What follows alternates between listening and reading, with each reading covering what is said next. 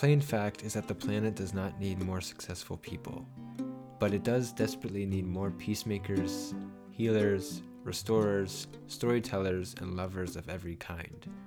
It needs people who live well in their places. It needs people of moral courage, willing to join the fight to make the world habitable and humane. And these qualities have little to do with success as we have defined it. David Orr, 2005.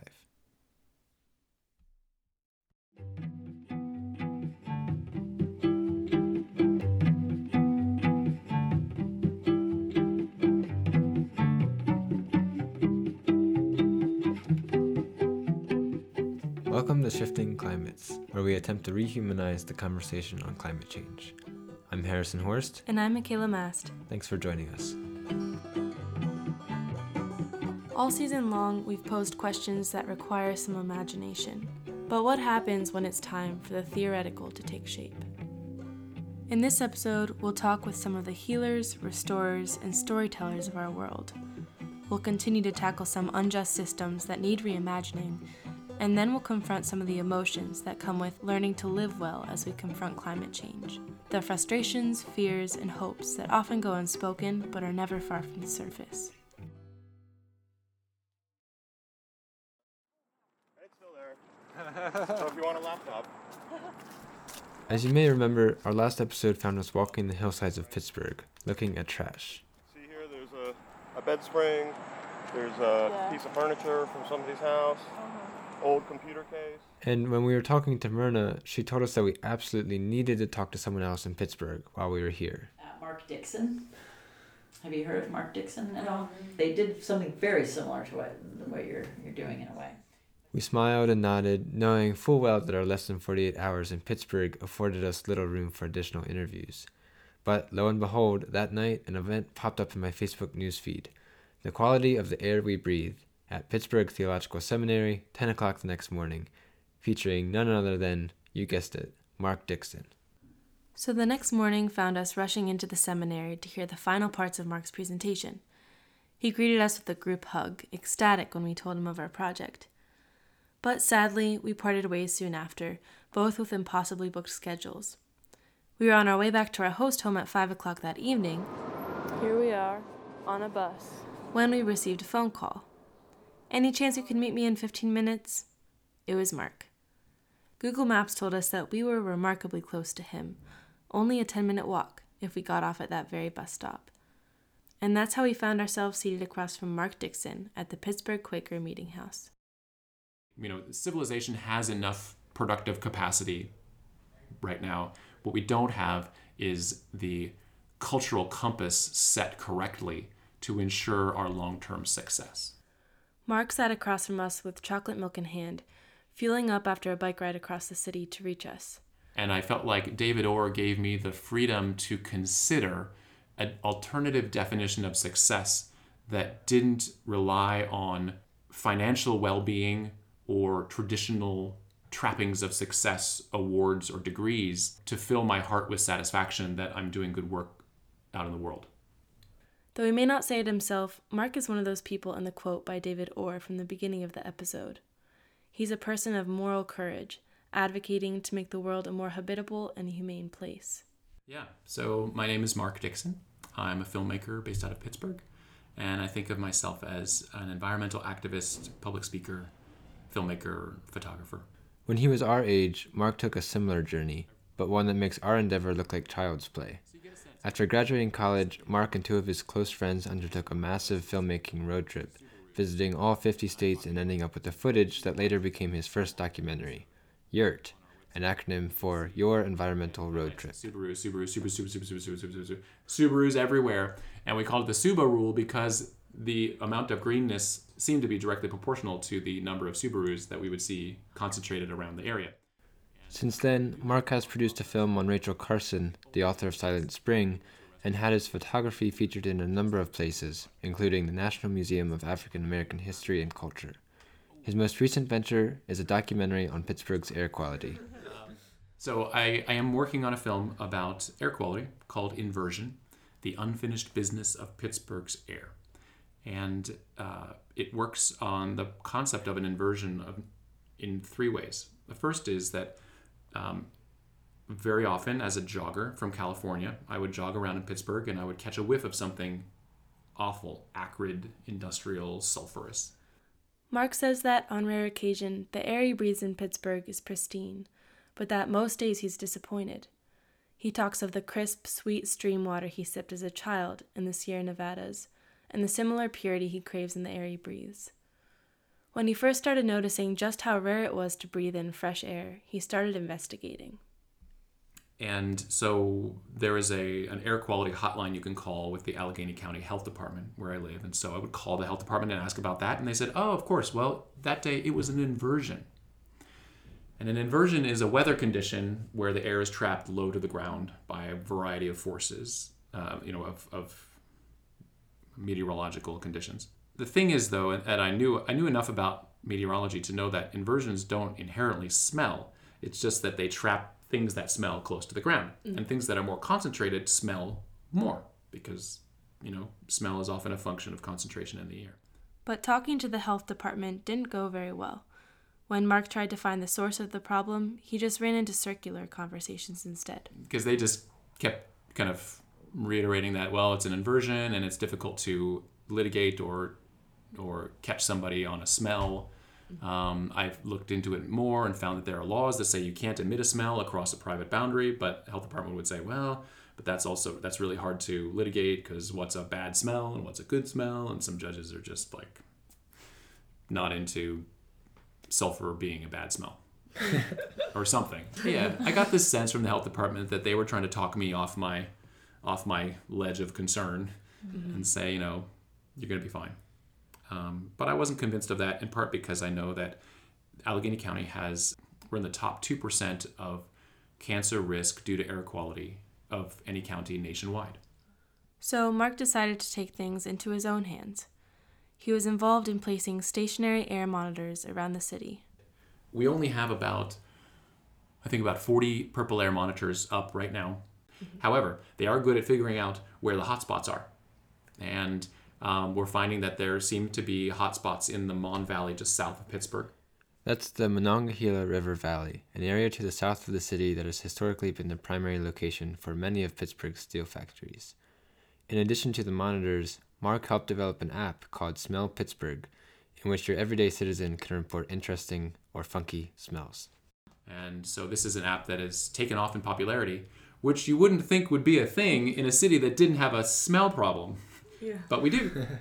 You don't meet people through the app but you know that you're not alone. Mm-hmm. And and i think that's a really powerful part about galvanizing a movement to make for change is that people need to recognize that they're not alone and that they're not even the first one. The same day we met Mark, we sat down with a man named Jamil Bey, who is also trying to make the city of Pittsburgh a more habitable and humane place, specifically for underrepresented neighborhoods of the area. Surprisingly, Jamil also told us a story of poor air quality, but for him, air pollution and the other problems he encounters can't be thoroughly addressed without a close inspection of the foundational principles of our society. Give me another one. I like that one. I, I'm going to write that one So, down. um, We met with Jamil in the Everyday Cafe in Pittsburgh's historic neighborhood of Homewood. The cafe was opened a couple years ago by a local church hoping to address some of the neighborhood's challenges. As we watched the place fill up, it was evident that this is a social hub for the area, the kind of place Jamil hopes to support in his work. I'm Jamil Bey, president of the Urban Kind Institute. Uh, we work in most city, most Pittsburgh neighborhoods and some of the surrounding uh, boroughs and municipalities. Urban Kind is a consultancy think tank where they advance policies, practices, and programs that are kind to urban people and environments. And our work is basically to engage residents and to bring the conversations that are happening outside of neighborhoods into neighborhoods.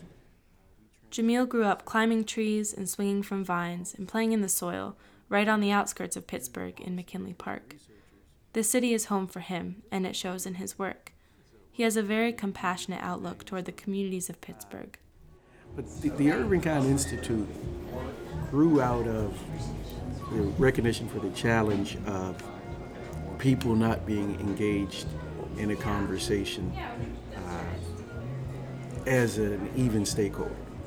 And without having the chance to sit around and think through things because we have lives to live as you know, parents, as teachers, as truck drivers. You know, we just accept what we hear and we don't really have a chance to critically examine these things. Like Mark, Jamil is attempting to equip ordinary citizens with the tools to make change. At Urbankind, they translate research and policy, deciphering the jargon to make it more understandable, and then bring the needs and priorities of a community back to the policymakers. And we needed to find a way to get people, uh, meet people where they are, and bring people's needs and elevate people's needs and goals to public conversations. Jamil's work is motivated by frustration that policy doesn't usually uphold a basic principle kindness. One example he gave takes us to the same area Mark mentioned, a town just south of Pittsburgh along the Monongahela River called Clairton. My first teaching job when I graduated, when I finished undergraduate, was in Clairton. Jamil recently ran into a student he taught who now lives elsewhere and works in life insurance. And he was telling me that he's surprised that the company still lets him underwrite policies in Clairton because the men die in their 50s. Situated in what's often called Steel Valley, Clairton is known for its poor air quality. The town is home of a coke plant owned by U.S. Steel. Coke is a fuel used in the production of steel made by burning coal a process that releases a variety of hazardous air pollutants identified by the EPA as toxins. As Mark mentioned, Allegheny County is notorious for its poor air quality, and the air quality in Clairton is one of the worst. According to the 2013 Pittsburgh Regional Environmental Threats Analysis Report, cancer risk is twice as likely for residents of Allegheny County than the surrounding counties. And for residents of Clairton, the risk factor skyrockets by 20 times compared to the surrounding communities in the county. And in addition to high risk of cancer, asthma poses a problem for many of the residents. Jamil mentioned a doctor, Deborah Gentile, who has recently brought this issue of asthma to light. And she is doing some asthma education and asthma awareness stuff in Clairton.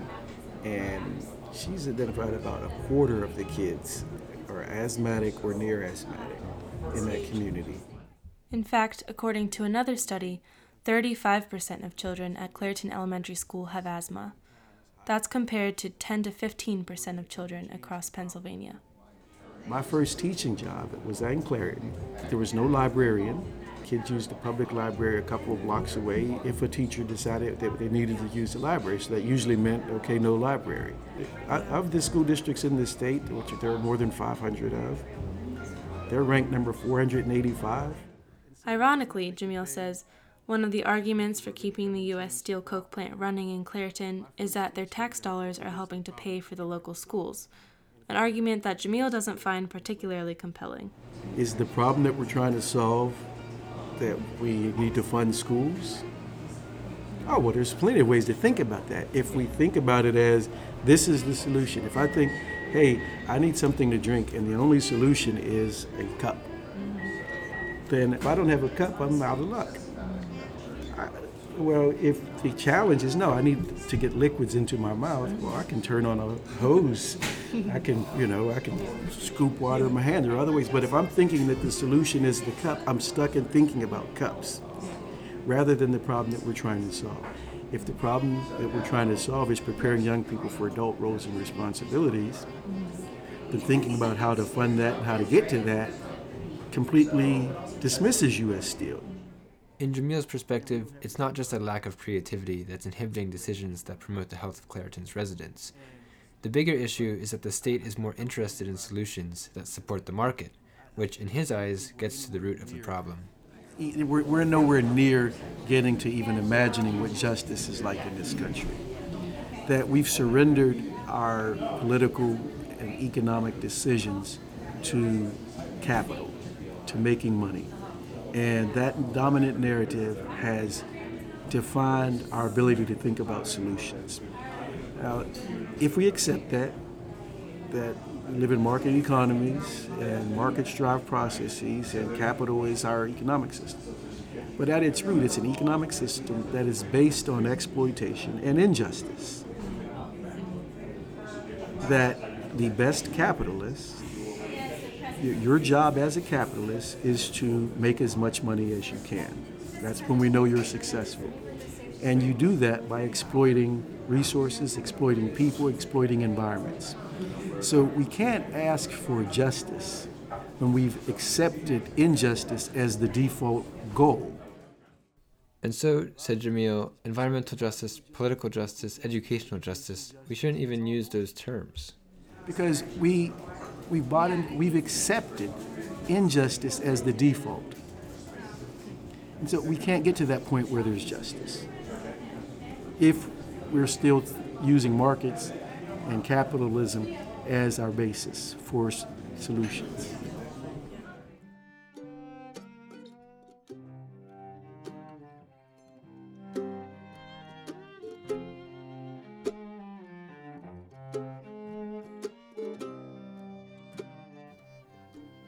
For Jamil, the problem Clairton has with air pollution is the result of a much larger, more pervasive obstacle. When solutions are driven primarily by a metric of progress that's measured by wealth, of course they won't prioritize the well being of the children with asthma. There are structures, like capitalism, and ideals like power and wealth that need to be challenged before we can even consider justice. This wasn't the last time we heard this critique. Mark also challenged our very basic ideas of prosperity and progress. Uh, Wes Jackson at the Land Institute. Wes Jackson said a thing that really kind of set me on my heels. It really shocked me at the time, not because I didn't believe him, but because I was a little bit afraid to think that thought. It was on their road trip, Mark said, they got to talk to Wes Jackson in Kansas. Wes Jackson basically made a pronouncement to the country that we need to measure our progress by how independent of the extractive economy we become. And we need to power down and make sure that people are clothed and fed.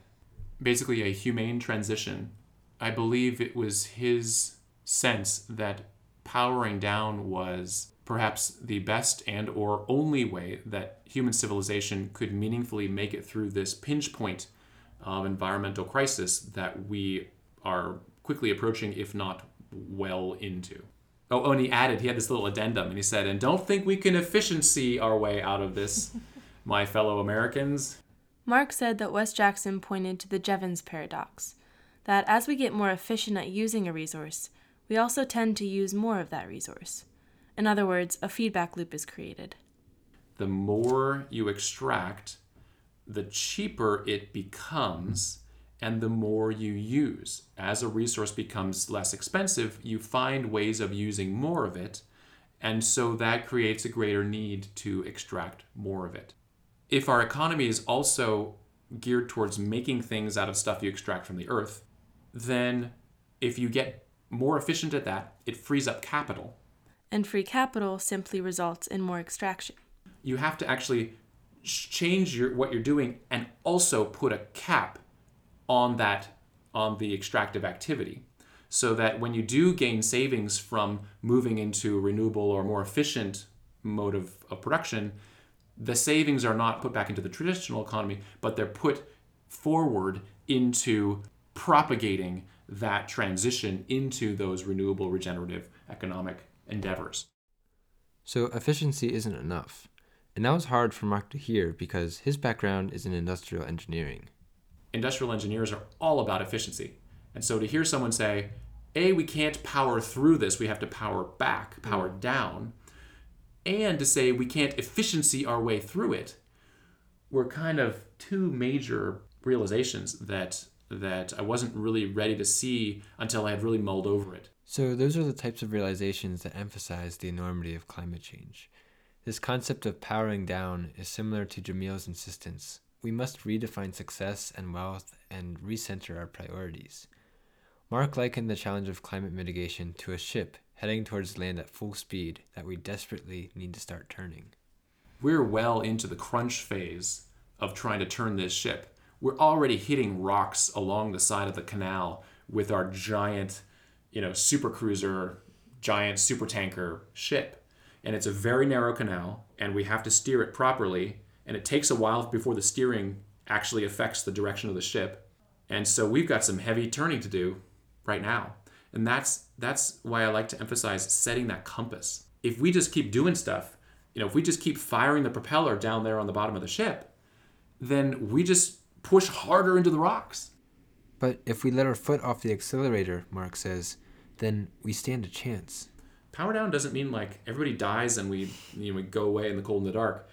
Powering down means you put take the foot off the accelerator and you allocate the wealth that's been accumulated into civilization in a manner that is humane and fair and thoughtful and scientifically based.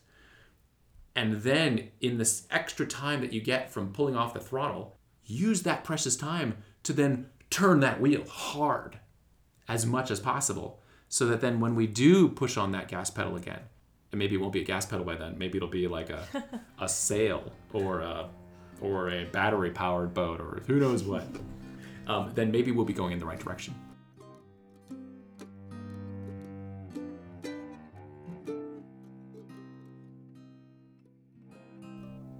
Hearing Mark and Jamil talk about the need to rebuild the foundations of our society gives me this sinking feeling in my stomach. Everything needs to change, and such an undertaking makes me want to curl up in bed and sleep. My exhaustion hinges on the question what can I actually do? I try to be optimistic, but whatever systems we're up against seem so nebulous and untouchable that it leaves me feeling like the things I can control won't make any difference. And that is a significant component to my grief. I'm afraid of what is to come, but I also feel helpless and paralyzed and stuck. As I've begun to express these feelings, I've found many others who feel the same way. This is not an uncommon experience. And sharing in my frustration and grief comes as a huge relief. So, this raises an interesting question. What if the biggest danger to humanity is not denial of climate change, but awareness of the enormity of the challenge without a community to share it with?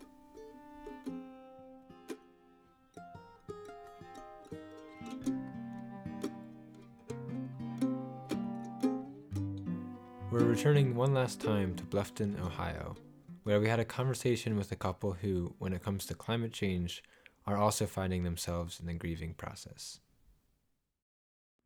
For me, uh, I'm interested in, in the emotion associated with climate change. I did a program at church about uh, grief in relationship to climate change and relation to our faith. And I'm, I'm a very emotional person, so there again, I, ha- I have little choice but, but to pay attention to it. Because when I don't pay attention to my grief, I find I, I start to get a little squirrely.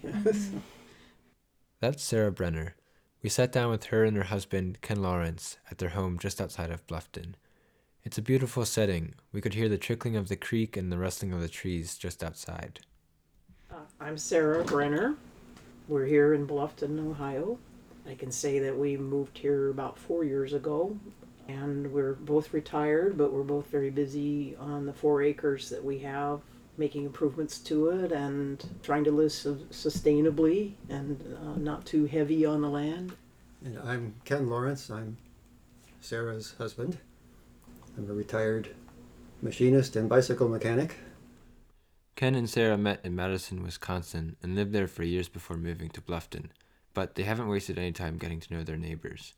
And one thing they've brought with them from Madison is the idea of transition towns.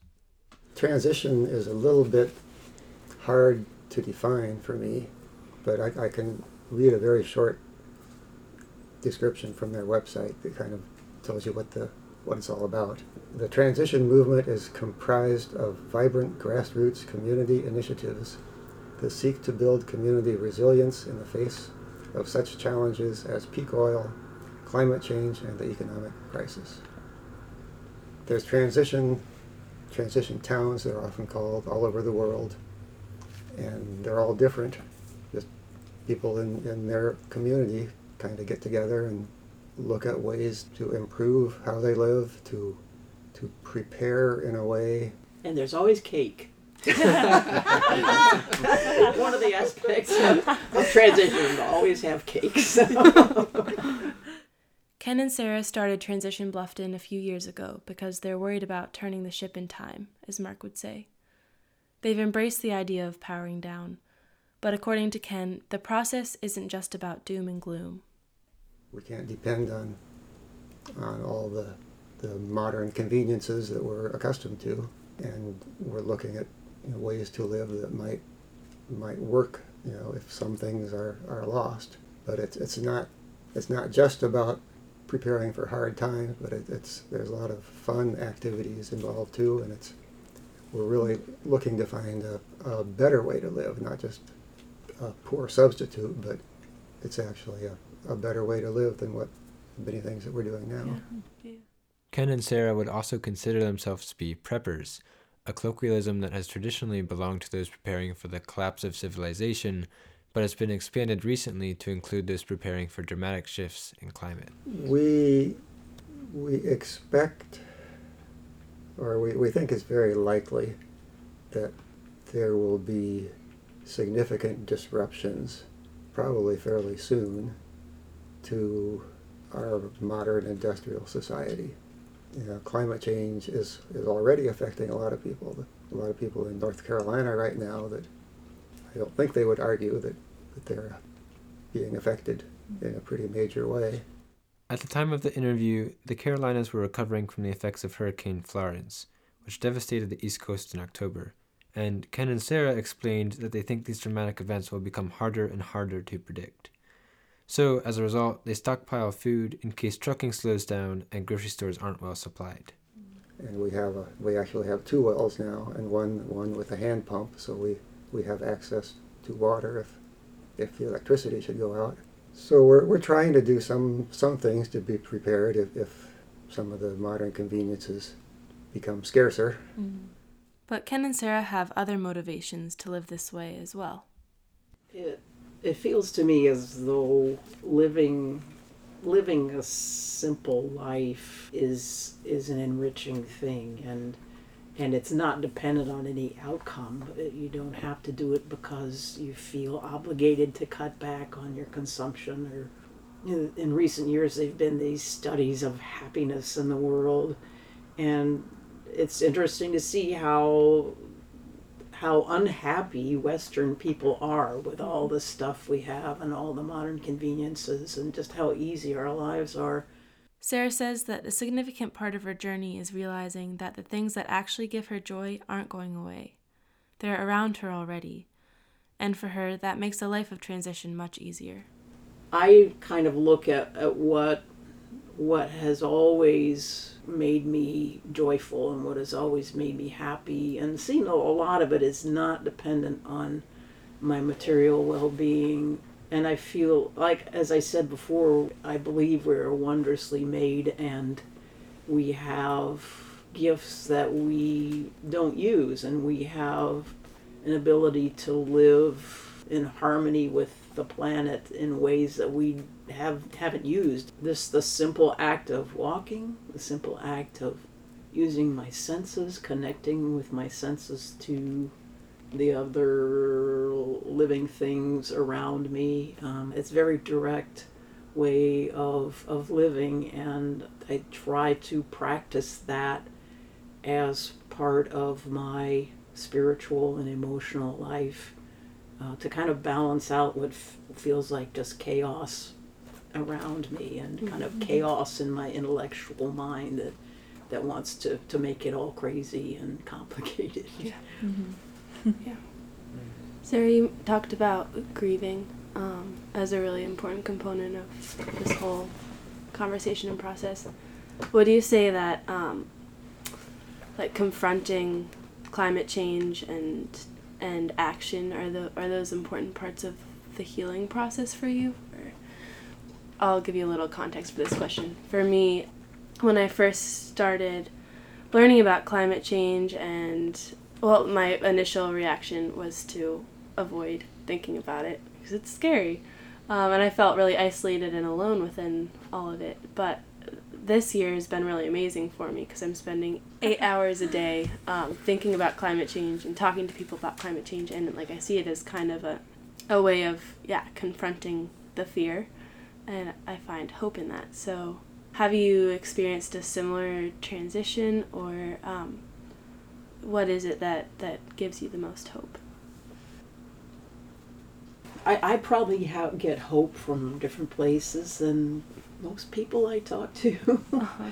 and my hope has more to do with trusting mystery, leaving, leaning into mystery, um, not getting too attached to outcome, being a human being and a human doing, recognizing that I'm both, finding things to do that are life affirming and that I think will be helpful to humanity regardless of what nature decides to do. That I can find ways to occupy myself and occupy my emotions and my mind and my physical body in ways that are loving and life affirming What Sarah said here is actually very similar to something Mark shared too. They both say that they try not to get too attached to outcome. Mark used the phrase getting beyond hope, detaching ourselves from whether or not we'll make it, and instead finding joy and love in the process of building a better world. I may, I may guess wrong about what other people need, and I don't want to force my ideas on other people about what they need, but I do try to to move into the future again loving people and doing what I can for them to the best of my ability to discern what that is. Yeah. I trust that we uh, are going to do this, whatever it is. We don't know what we're going to do, but that I think we are equipped for it. We were born to be in harmony with whatever happens on the planet, and mm-hmm. um, that's kind of what comforts me right now is mm-hmm. is feeling like we're on a path that that we're made for mm-hmm. whatever it is.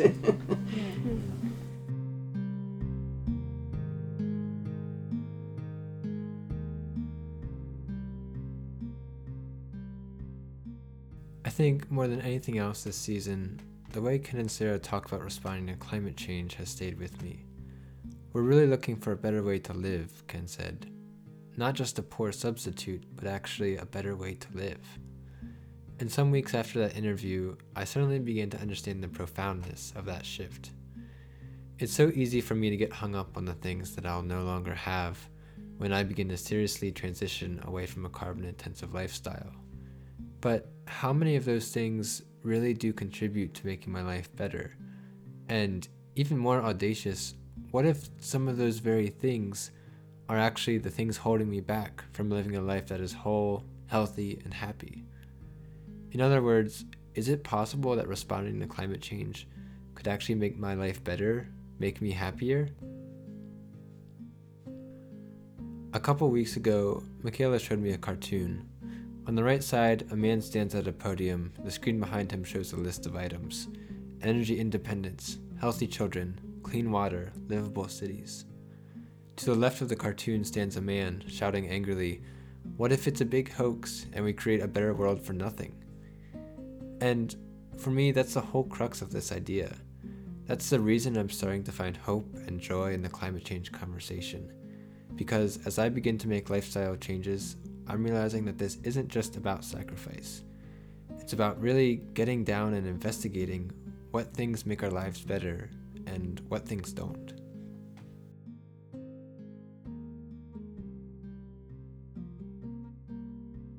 I think this is what Mark means by moving beyond hope and detaching ourselves from outcome. In my own life, even if I know that biking to work or consuming less cannot mitigate climate change on its own, it's fulfilling for other reasons. It's like a release.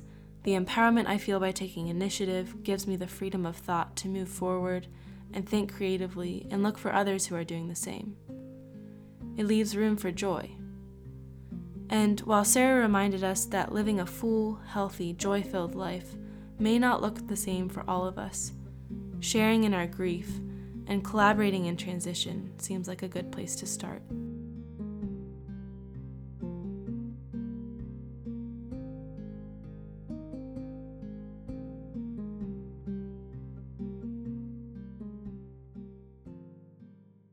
I think about responding to climate change, there's one story from the Bible that stands out to me.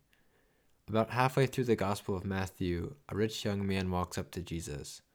What do I need to do to ensure eternal life? he asks. Jesus lists the commandments, but he's not satisfied. All these I have kept, he said. What do I still lack? Jesus responds, Go, sell what you possess, give to the poor, and follow me. And the young man went away sad, for he had great wealth. For me, the young man's response has strong echoes to our collective response to climate change. What do we have to do to stop climate change? asked the United States. But when the answer included no flying, efficient cars, fewer kids, the United States turned away sad, for it had great wealth. We are the rich young man. It's hard for us to imagine drastic changes in our society. But what we often forget here is that Jesus is actually offering new life. He's flipping the conventional understanding of success upside down and saying, Come, follow me, there is another way. And this idea that the Bible might already hold those lessons and is simply waiting for us to take them seriously, that's what keeps me going. When I say I can't separate thinking about faith from thinking about climate change, that's what I'm trying to get at. I think that Jesus' teachings might be meant for such a time as this.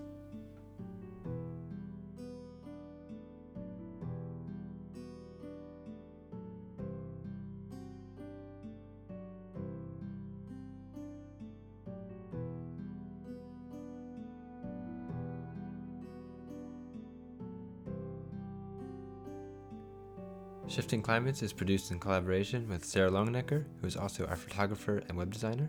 Theme music is by Jesse Reist and Madeline Miller. Credits music is by Luke Mullet, and transition music is by Maria Yoder, Maya Garber, Perry Blosser, and John Bishop. Special thanks to the Center for Sustainable Climate Solutions, who is sponsoring this project.